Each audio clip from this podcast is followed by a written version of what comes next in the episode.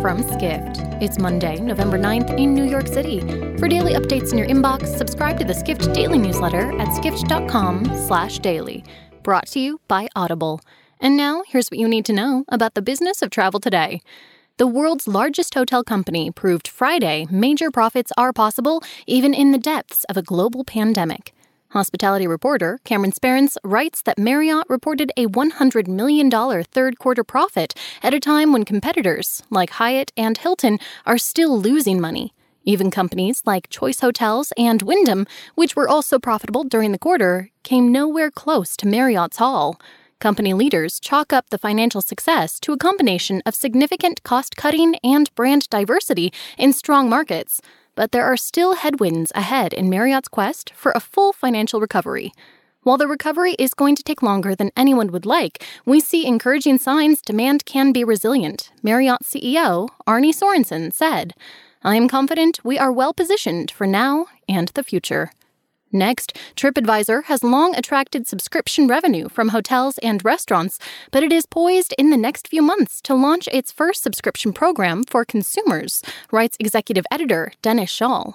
During the company's third quarter earnings call Friday, CEO Steve Kaufer said the subscription plan would offer discounts to travelers for hotels and attractions, and it would also be able to deliver special perks and experiences during the trip.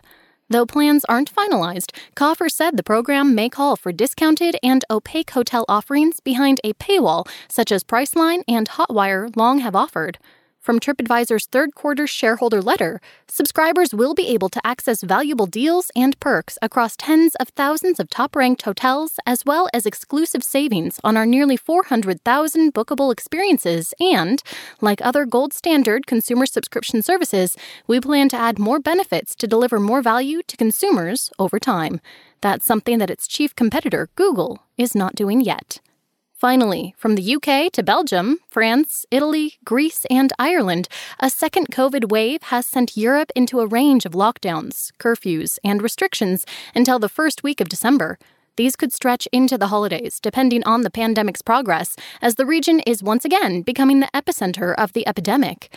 But what will this shutdown do to Europe's already tepid tourism sector and its upcoming winter holiday season? In the UK, most hotels have a high degree of food and beverage. Magnuson Hotels CEO Thomas Magnuson told Skift's global tourism reporter Lebawit Lily Girma from the UK. And at Christmas time, there are traditionally a lot of events family events, corporate events, Christmas type events. That's going to be a hit for a lot of these properties. The return of tourism wasn't as promising this past summer as expected, though a handful of destinations saw a mild increase in visitors. But Europe's winter season looks bleak as the pandemic shuts down service economies in the region's major destinations until early December, for now. Yet, optimism remains that traveler demand will return as soon as restrictions end, even if that means a cancelled Christmas. For more travel stories, head to skift.com. To find these stories and more insight into the business of travel, subscribe to the Skift Daily newsletter at skift.com/daily.